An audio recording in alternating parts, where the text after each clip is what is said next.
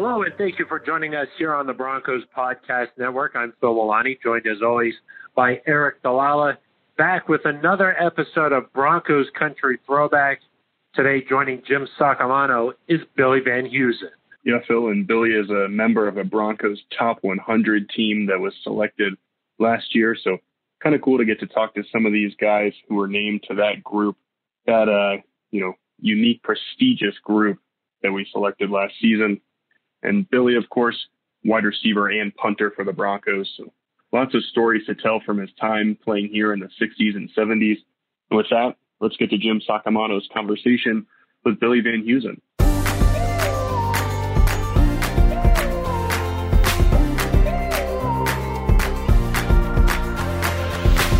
We are talking today with Billy Van Heusen, great Denver Broncos punter and uh, a member of our top 100 team of uh, all time history. And, you know, I've, I've given a lot of thought to that, Billy, and you think, I wonder if we picked the right guy. I wonder if there's another punter we should have picked.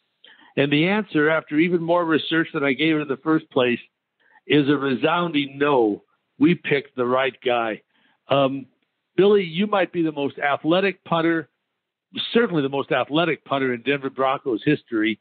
And um, I was reading the paper. A lot of good things have been said about Sam Martin, uh, who's our punter now. We got him from the Detroit Lions. Are you familiar with Sam at all, Billy? I, you know, Jim, I, I don't know much about him. I'll be honest with you. I, I've not paid a lot of attention uh, to the Lions in the last couple of years, um, so I, so I'm really not too familiar with him. Well, that's okay. Just to refresh uh, some of our fans who might be listening, Billy, you punted for nine years for the Denver Broncos, and uh, that was from uh, 68 to 76. Now, right. of all the of the 48 punters who had at least 100 punts in that period of time, your gross average of 41.7 was seventh overall, and there were five times uh, in which you were in the top 10 in gross uh, gross average. However, you were also the only one of those guys who was a significant position player during that same time. And in all time Broncos history, you still are the all time leader in average catch, average yards per catch with 20.5 on 82 catches. Did you realize that, Billy? Uh, you know, Jim, I had been told oh, a couple years ago, someone mentioned that uh, a guy had sent me a card to be signed. And uh, he mentioned in his letter that, and I really wasn't aware of it. But then going back uh, to college at the University of Maryland, uh, it's interesting. I still have the longest average per catch in their history. Isn't that strange? You know that that's really something. Sometimes uh, outstanding athletes, uh, you you play the game, you're not counting the game. Uh, somebody asked Babe Ruth once, uh, you know, he had a homer, and they said, "Is that 47 or 48, Babe?" And he said, "I don't know, but I'll hit him and you count him." there you go. That's that's the way to do it. So, Billy, uh, uh, you, yeah, go ahead.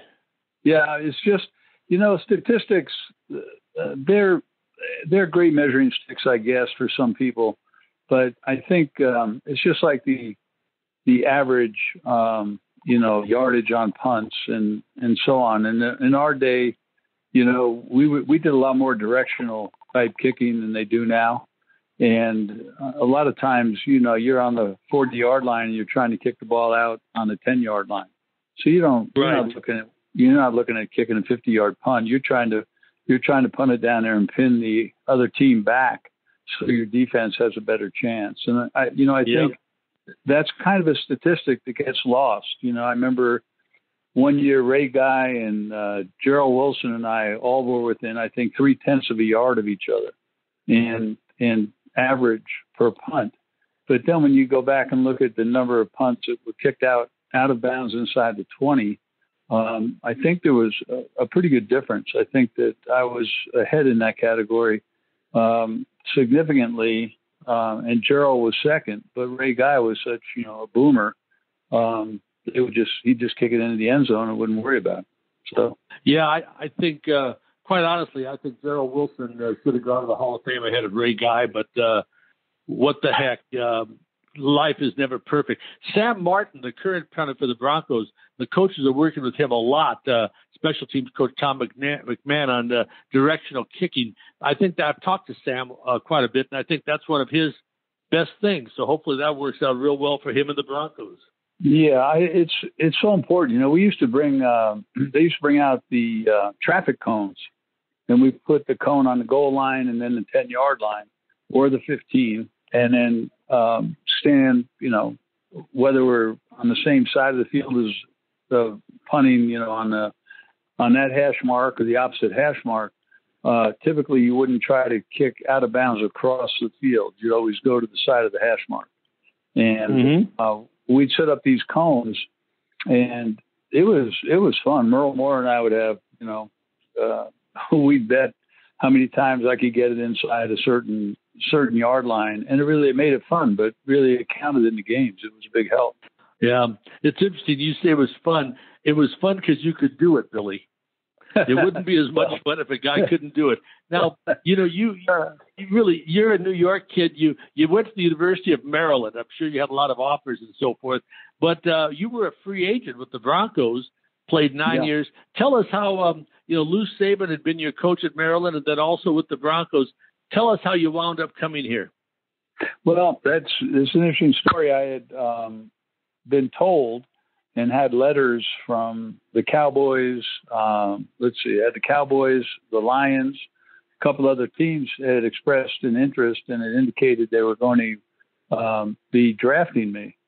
And so after my senior year at Maryland, I had a cartilage that was floating in my knee. I went and had it removed.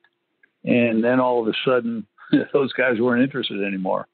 So right after the draft, um, I got a call from a couple of teams, but Lou Saban called, and having played for him at Maryland, I got to know him really well, and uh, he asked if I want to come out and take a shot as a free agent. And he and Sam Rutigliano, you probably remember Sam. Um, mm-hmm. Oh he, yeah, yeah. So he was our receiver coach at Maryland that one year, and um, when Lou brought the whole staff really from the University of Maryland out to Denver uh, when he decided to come back into the professional ranks. Uh, he had, as you know, been at Buffalo and been very successful, and wanted to. When he came to Maryland, he was basically told that uh, the athletic director, Bill Cobey, Cobey, told him that um, he would be interested in moving uh, Maryland out of the Atlantic Coast Conference in football and starting their own conference with uh, independent teams like Penn State, Army, and Navy, Florida State. There were a number of schools that were independent at that time. And when we were flying down to play the last game of the year against Florida State, uh, Bill Cobey was sitting up front with Coach Saban, and they were having a discussion. And then uh, all of a sudden, it, it became an argument. And uh, none of us knew what that was about. And um, during that game, uh, the Florida State game, uh, I heard Lou tell Coach Rutigliano to come on down to the sidelines at the end of the third quarter. He said, uh, "Get yourself a hot dog and a drink, and come on down to the sidelines. We're heading to Denver." And I thought to myself, "What is he talking about?" So that was uh, that was the first we heard of it. But um, what happened was that Cobey had told him on the plane that, that he could not get Maryland um, into independent status. So he had to stay in the Atlantic Coast Conference, and that did it for Lou. He was done. Yeah. Now, so, didn't you tell me once that when Lou was leaving Maryland, he actually yeah. to- told you that, you know, oh, something like our paths might cross again, or I might be giving you a call or something. Yeah, he said you. He said, Billy. He said you keep working hard um, and you never know what the future might bring, quote unquote. Mm-hmm. And, uh, and so then when he called, uh, he just said, uh, Billy is coach. And of course, you know, you recognize his voice. I said, how you doing, coach? He said, listen, um, well, I would love for you to come out to Denver, um, see if, see if we can, uh, add you to the team if you're interested in trying it out. And I said, well, I'm absolutely interested. Um, I'll just he said there were a couple other teams that were interested in signing me as a free agent, but he had already said he had already talked to them. And uh, he thought I would be the best. You know, his team would be the Broncos would be the best bet for me. And it's of course, interesting. It you know, worked yeah. out great. Yeah. And all Oh, these years later, you still. How come you stayed here, Billy? You know, you're an East Coast Uh, guy. Really, you for so long you were. How come you stayed in Denver?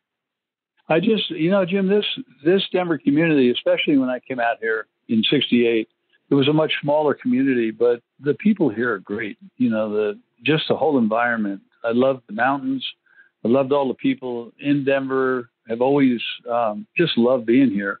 And the one thing I would say that that I miss is being close to the ocean, because we we grew up right on what what's called the Long Island Sound, and that's uh, you know a body of water that's that's really Long Island separates um, the Atlantic Ocean from the Long Island Sound, and it butts up to Westchester, New York. And so, you know, we used to we used to go to Jones Beach in Long Island Oh, and yeah. ride the waves. Mhm. You know, hell, we we'd ride those waves. It was great. But um, that's the only thing I really miss. But the mountains certainly make up for that. Now, you know, Billy, you putted 574 times for the Denver Broncos. Do you have any idea how many times you had a kick blocked? Um, you know, I don't know, Jim. I know Philadelphia got one. Uh, let's say four times. I don't know. One time. One time. You- okay. Well, you had exactly as many kicks blocked as a professional as when you ran out of punting formation, which you did a bunch of times. You Yeah. ran a heck of a long ways and you scored a touchdown on one. How long was that? oh gosh, that was I think sixty, well, sixty-three yards, something like that. It was against Houston. I'll tell you the story on that if if, if you got a moment. The uh, we got all the moments we- you want, Billy. Yes, sir. Well, we, we're uh, we're winning that game by three points. We- We're playing Houston in Denver, and um, we're punting. I think the ball ball's on about the 27 yard line, something like that. Getting ready to punt, and John Ralston calls timeout, and go over to the sideline. I think there was less than two minutes left in the game, or maybe just two minutes, and go over to the sideline. And Coach Ralston says. Um, yeah, maybe, what do you think about faking this punt to Myrel Moore, the special teams coach? And Myrel said, um, Well, why do you want to do that? And he said, Well, if they block it, or if right, goes, or if, if we shank it, they might be able to make a fair catch and have a free kick for a, a field goal to tie the game. And so Myrel looked at me, you know, I, and we both kind of shook our head like, really? And so he says, "Yeah, let's. Uh, I think we ought to run the fake. That'll run some time off the clock anyway."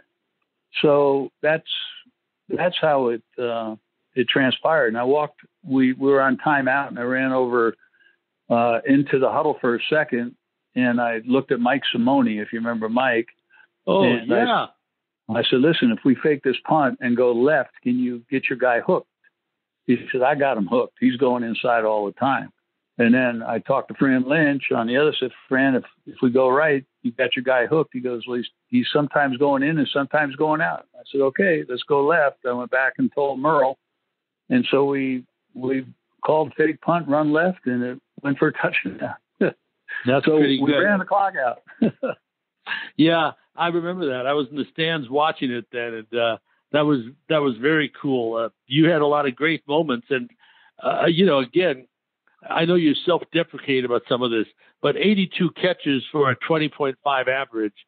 This is the real deal, and that's while you're, uh, you know, you you, uh, you compared a little bit to like Bobby Joe Green, uh, who was a running back uh, and, a, and a punter. He played 14 years. Bobby Joe had like 10 carries in his whole career.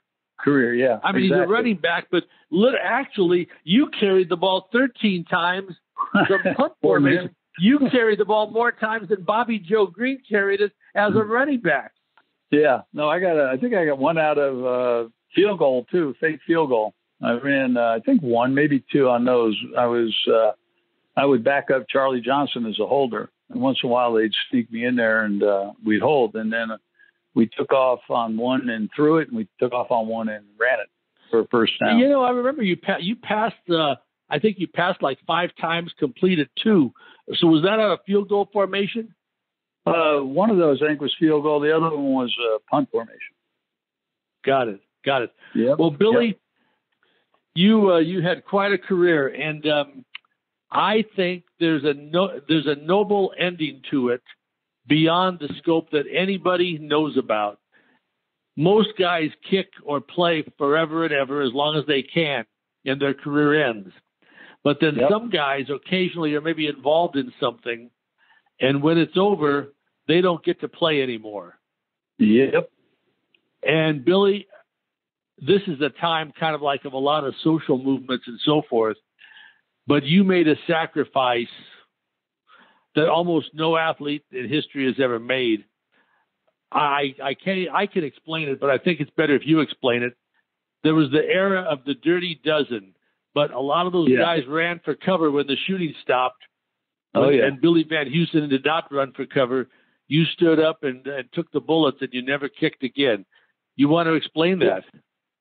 Well, I I don't know if a lot of people listening will remember it, but you know, at the end of John Ralston's five years here, um, it was announced in the locker room to us at San Diego, the last game of the season.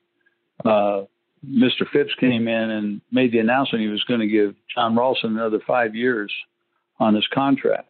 And as a team, we had, uh, from my perspective, and a lot of the guys on the team, we realized that John Ralston wasn't the answer we knew that we had some incredible talent, really good football players, and really were on kind of the on track to make it to the playoffs for the first time.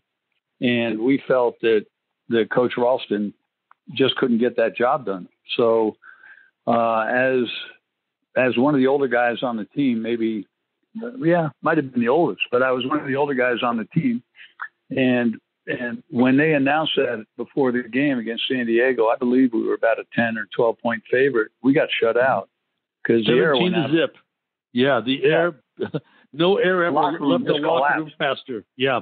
Yeah, it was it was crazy, and uh, so I went in and talked to Mr. Phipps, uh, called him and went in and talked to him, and I said, "You're making a big mistake," and other players did too, and that's where you get the dirty dozen uh, there were a bunch of guys, uh, Alzado, Tom Jackson, I believe Billy Thompson, Louis Wright. There were a lot of guys that, that expressed to Mr. Phipps that that just, you know, they shouldn't have done that.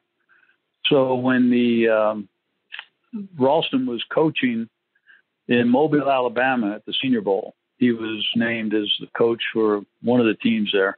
And um, Phipps, Mr. Phipps said to us, well, uh, I'll consider this or something like this, but he never did anything to follow it up. So that's when we, um, the group, the Dirty Dozen, if you will, called a, a press conference.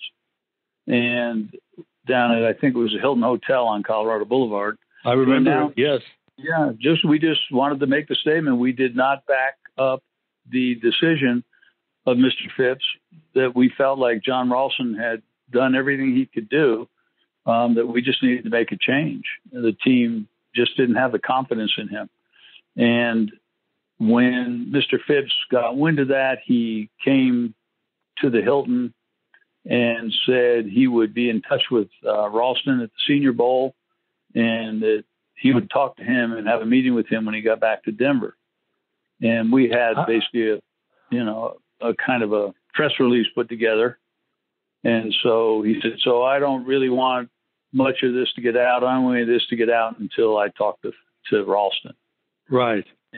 And so, yeah. And so at that point, um, after that meeting, a number of the guys, including me, gave the press statement to different reporters. I gave it to Woody Paige, And I said, you know, I don't don't know if you should release this. We find out what uh, Mr. Phipps works out with Ralston, but it should definitely get released.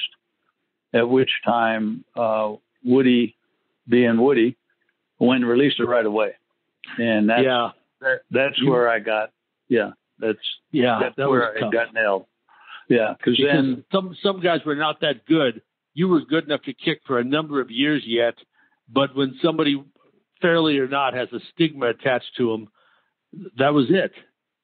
Well, yeah, I, um, you know, to further the story, when um, Ralston came back, Phipps, Phipps said to me, "Well, if you and your guys had any, whatever uh, courage, let's say courage, you would go out uh, to talk to Ralston personally at the Bronco headquarters."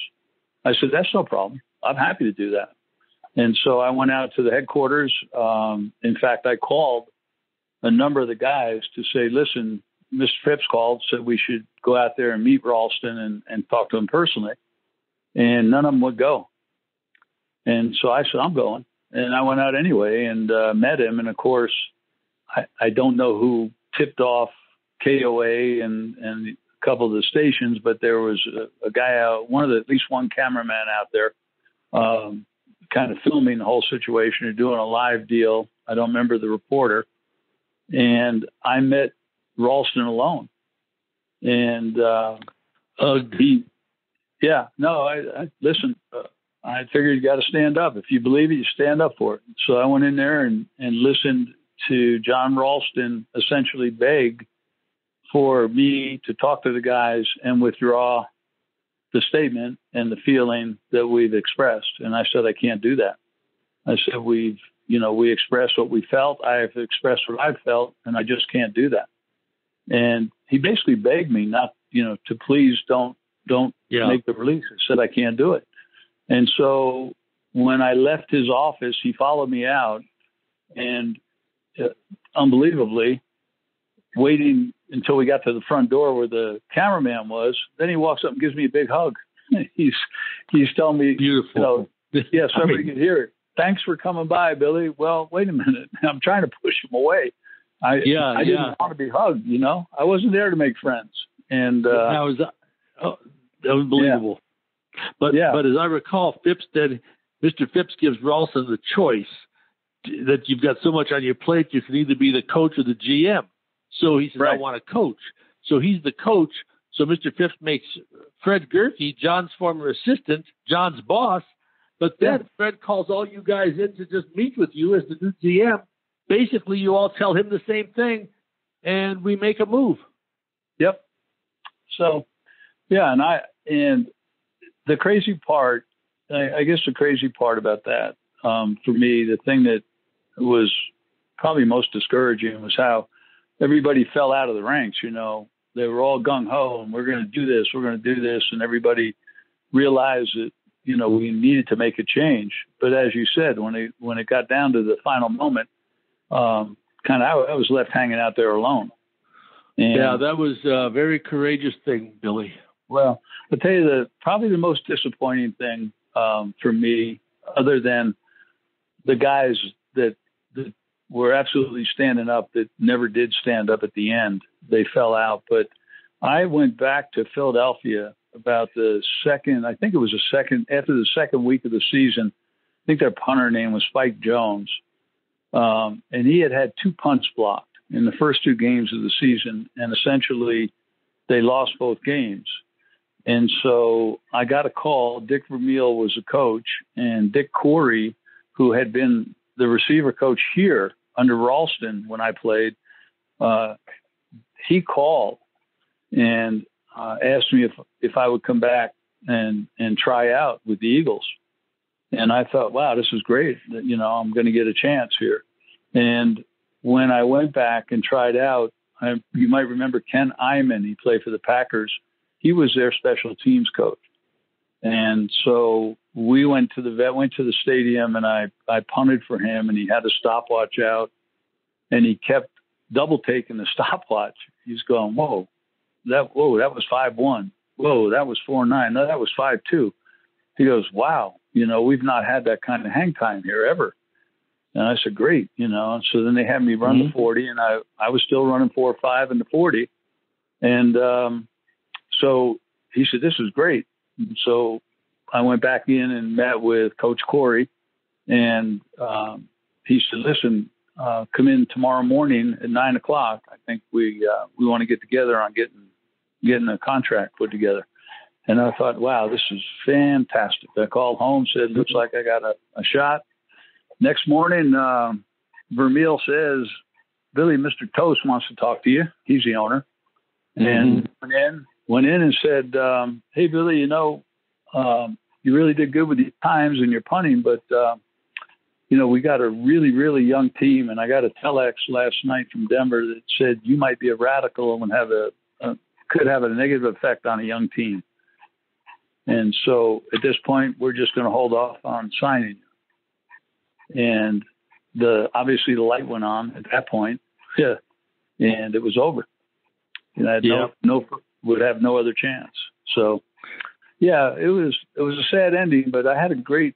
I listen. I had I thoroughly enjoyed playing in the NFL. I loved Denver.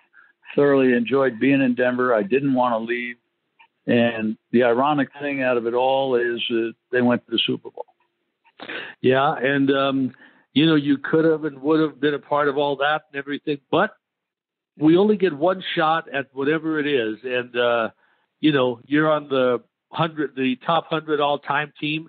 You had a great career. You still live here, and uh, yep, everything's yep. been good, Billy.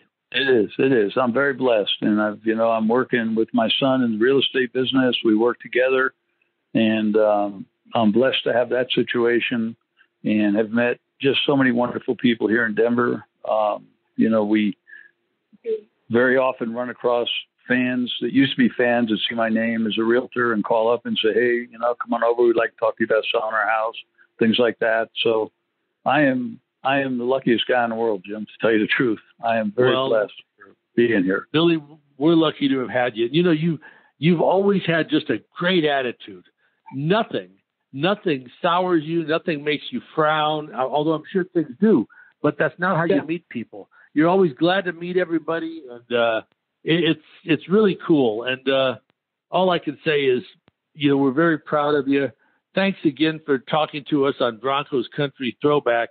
And certainly, I'd be remiss, even though I didn't bake a cake, if I didn't say happy birthday once again. Well, thank you. I appreciate it very much, Jim, and uh, appreciate you.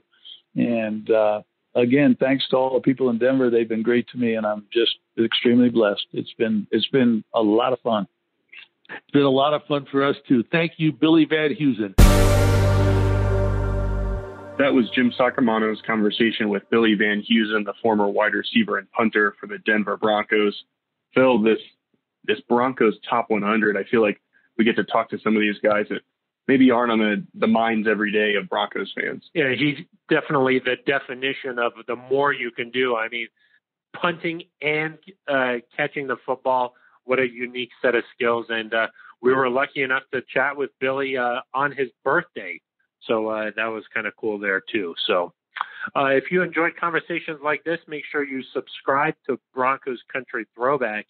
You can find this podcast wherever you download all your favorite podcasts Apple Podcasts, Spotify, TuneIn, Stitcher, and now on iHeartRadio. And uh, make sure you check out some of the other podcasts on the Broncos Podcast Network. That's the, the Neutral Zone, Entre Amigos, and now also the snap. So make sure you check those out. We'll be back next week uh, with another conversation with a member of the Broncos alumni. Until then, for Jim Saccomano and Aric DiLalla, I'm Phil Milani.